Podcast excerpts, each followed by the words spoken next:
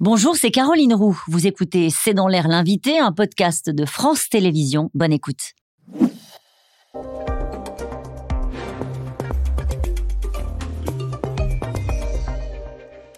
Bonsoir à toutes et à tous, c'est dans l'air l'invité. Je reçois ce soir Daniel Cohn-Bendit. Bonsoir.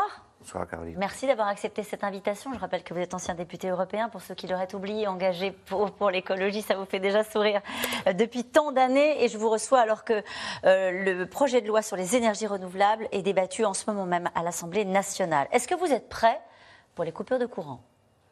Mais je vois pas, moi je suis prêt pour ce qui est euh, du courant, moi je suis prêt, j'en sais rien. Sans inquiétude particulière Non, mais tous les pays ont des scénarios de, de possibilités. Tous les pays européens.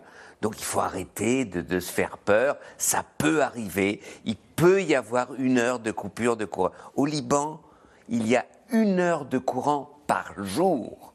Donc arrêtons de pleurer. Qui en fait trop? Tout va. Hein? Qui en fait trop? Les médias et les gens, on, aime se faire peur en France. Parce que le gouvernement nous dit qu'il faut qu'on soit prêt, il faut faire travailler les ben préfets. C'est son, job. si le gouvernement ne dit rien, et puis il y a des coupures de courant. Quoi? Ils n'ont rien dit, ils n'ont rien préparé, c'est des incapables et tout ça. Arrêtons, arrêtons. Voilà, le gouvernement dit ça devrait bien se passer, on a des scénarios et on verra. Et on saura faire sans on saura faire 100, deux heures par jour, sans téléphone portable. Euh, si vous l'avez chargé avant, vous l'avez. D'accord, sans la possibilité de passer des appels, puisque vous savez que les réseaux téléphoniques seraient peut-être euh, coupés, ou la chaîne du froid dans les supermarchés. Et alors, on a bien fait pendant la pandémie des tas de choses. On en, est, on en a crevé, on s'est effondré. Qu'est-ce que ça raconte de nous, le fait qu'on soit obligé de se dire, comme l'a fait le président ce week-end, pas de panique? Qu'est-ce que ça raconte de nous? Nous sommes des sociétés de trouillards. Nous, avons toujours peur. Dès qu'il y a un petit problème, on monte le problème. Alors, ça peut être très désagréable, ça peut être très dangereux. Dans un hôpital, il y a des lieux où il ne faut pas qu'il y ait de coupure de courant. Si je me fais opérer de l'appendicite et qu'il y a une coupure de courant, c'est quand même assez embêtant.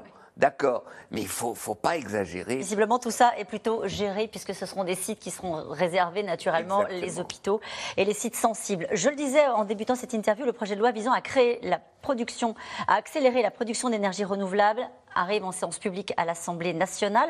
Est-ce que vous pensez que sur un texte comme celui-ci, il faut trouver un consensus? On peut trouver un consensus. On doit trouver un consensus. La gauche, les écolos, les socialistes, il faut, il faut arrêter de rigoler.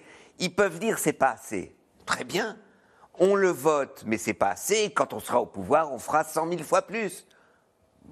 Dont acte, ils feront 100 000 pensées. C'est à la gauche que vous parlez là Oui, ben parce que c'est eux qui défendent les énergies renouvelables. C'est au vert.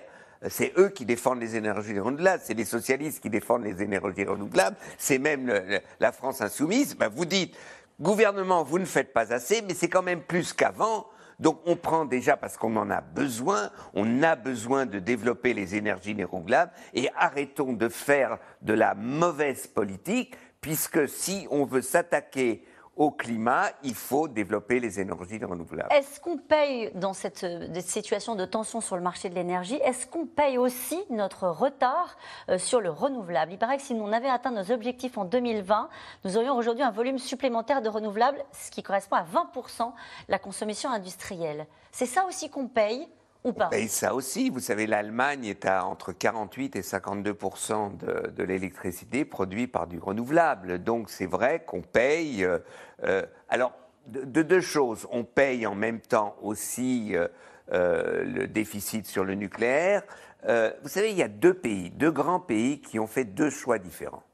L'Allemagne, sans nucléaire, et la France. Dont acte, et on verra, l'histoire jugera. L'Allemagne a un peu changé de raquet. Non, pas du tout. Pas du tout? Ils n'ont pas du tout. Ils ont dit on augmente pour trois centrales de cinq mois. Mais en avril 2023, c'est fini pour le nucléaire en Allemagne. Il n'y en aura plus. C'est leur choix. Est-ce que ça va marcher? Euh, ils disent oui, moi je crois que ça peut marcher avec le développement du renouvelable. Ils ont eu des tas de problèmes à cause du gaz, etc. Mais l'histoire jugera. Mais arrêtons de ce moment. La France veut continuer sur le nucléaire, très bien. Tout le monde sait que la France ne sortira pas du nucléaire.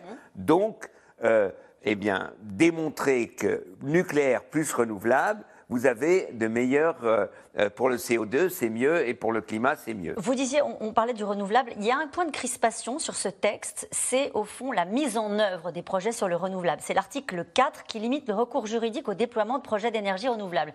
Il faut 10 ans en France pour faire un parc d'éoliennes. Il faut 13 ans en Allemagne. Donc ça veut dire qu'il faut le temps de la concertation Oui, mais il faut moins. Et l'Allemagne a fait exactement la même loi de réduire les temps de, remise en question. Il faut aller plus vite. Il y a des moments dans l'histoire où il faut aller plus vite parce que nous sommes confrontés à une crise climatique et, à laquelle on ne peut pas attendre 10, 15 ou 20 ans. Crise climatique, crise énergétique, euh, le fait de mettre un embargo sur le pétrole russe, ça commence aujourd'hui. C'est la bonne solution pour, euh, au fond, essayer d'assécher euh, l'économie russe. Est-ce que vous y croyez à cela? C'est une petite pierre. C'est une petite pierre. Il n'y a pas une solution, mais l'économie russe est en crise. C'est très bien. C'est terrible pour la population russe. C'est très difficile, mais la Russie mène une guerre ignoble, une agression euh, contre l'Ukraine, et donc tout ce qu'on peut faire pour isoler la Russie et donc euh, isoler euh, les, Russes qui attaquent l'Ukraine, eh bien, ça va dans la bonne direction. Et ça a des conséquences sur l'économie mondiale. Euh, on va parler des États-Unis et de la visite d'Emmanuel Macron euh, à Washington. Avec leur programme de lutte contre l'inflation, les États-Unis ont provoqué un nouveau conflit commercial. on entend dire que l'Union européenne devrait y répondre en faisant la même chose. Je voudrais que vous écoutiez Jordan Bardella. Il dit l'Europe doit passer, elle aussi, au protectionnisme. On l'écoute. Emmanuel Macron semble découvrir euh, euh, aujourd'hui que les grandes puissances dans la mondialisation protègent leur économie et défendent leur marché intérieur. C'est précisément ce qu'a fait M. Biden avec ce plan. Et euh, ce qui est dramatique, c'est que l'Union européenne et la France sont une anomalie mondiale aujourd'hui dans le monde, à l'heure où toutes les grandes puissances qui réussissent dans la mondialisation ont des clauses intérieures, extérieures, protectionnistes pour soutenir leur, leur entreprise. Il faut faire pareil?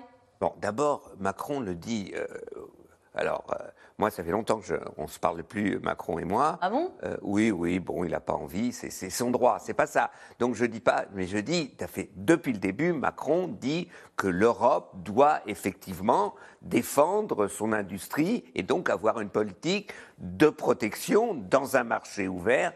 Donc, c'est pas nouveau ce que dit Bardella et est un peu bête, mais c'est pas, pas grave. C'est pas mis en œuvre. Non, oui, mais ça, c'est pas Macron qui décide. Le camarade Bardella, il devrait voir ce que votent ses camarades au Parlement européen. Vous savez, l'Europe, c'est 27 pays. C'est facile de dire euh, il, faut, il faut faire ceci et cela. L'Europe avance, l'Europe a fait énormément de progrès. C'est vrai qu'il faut euh, euh, l'équivalent de ce qu'ont fait les Américains en Europe, mais je, je mise que les groupes le groupe de travail ou plusieurs groupes de travail qui vont être mis en place entre les États-Unis et l'Europe vont faire avancer le dossier. Hum. Euh, deux questions euh, d'actualité avec vous. Euh, je profite de votre présence pour vous interroger sur Marine Tondelier. Vous connaissez Marine Tondelier, ancienne collaboratrice de Cécile Duflot, élue d'opposition à Hénin-Beaumont, qui a obtenu au premier tour du Congrès près de 47% des suffrages. On parle de votre ancien parti, Europe Écologie Les Verts. Elle va sauver les Verts? Non. Bon.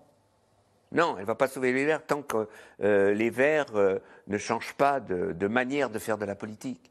Vous savez, il faudrait qu'ils aillent faire des cours d'apprentissage en Allemagne, voir comment les Verts allemands, euh, aujourd'hui au gouvernement, dans une coalition très difficile avec des libéraux et les socialistes, eh bien, ont, à prendre des décisions euh, dramatiques, contradictoires, puisqu'il y a la guerre et la crise climatique, mais ils s'impliquent. Et en France, euh, les Verts aujourd'hui ont peur de la responsabilité du pouvoir. Ils croient à la radicalité. Ils l'assument. Oui, mais la, radicalité. Écoutez, le problème, notre problème, euh, en France comme en Allemagne, c'est quoi?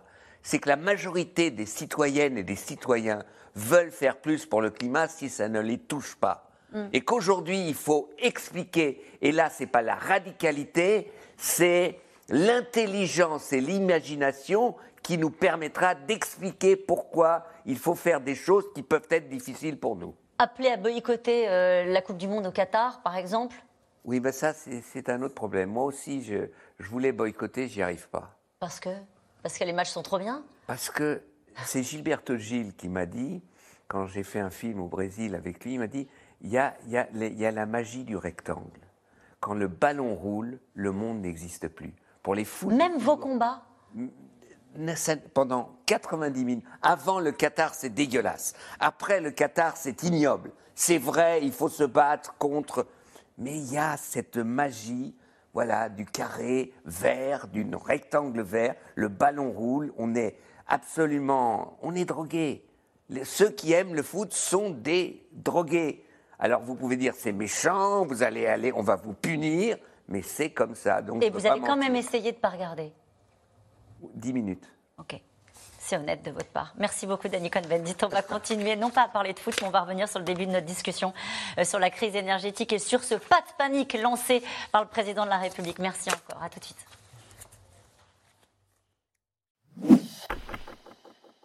Vous venez d'écouter C'est dans l'air, c'est un podcast France Télévisions. N'hésitez pas à vous abonner. C'est dans l'air est disponible gratuitement sur toutes les plateformes audio, en vidéo disponible sur francetv.fr. À très bientôt.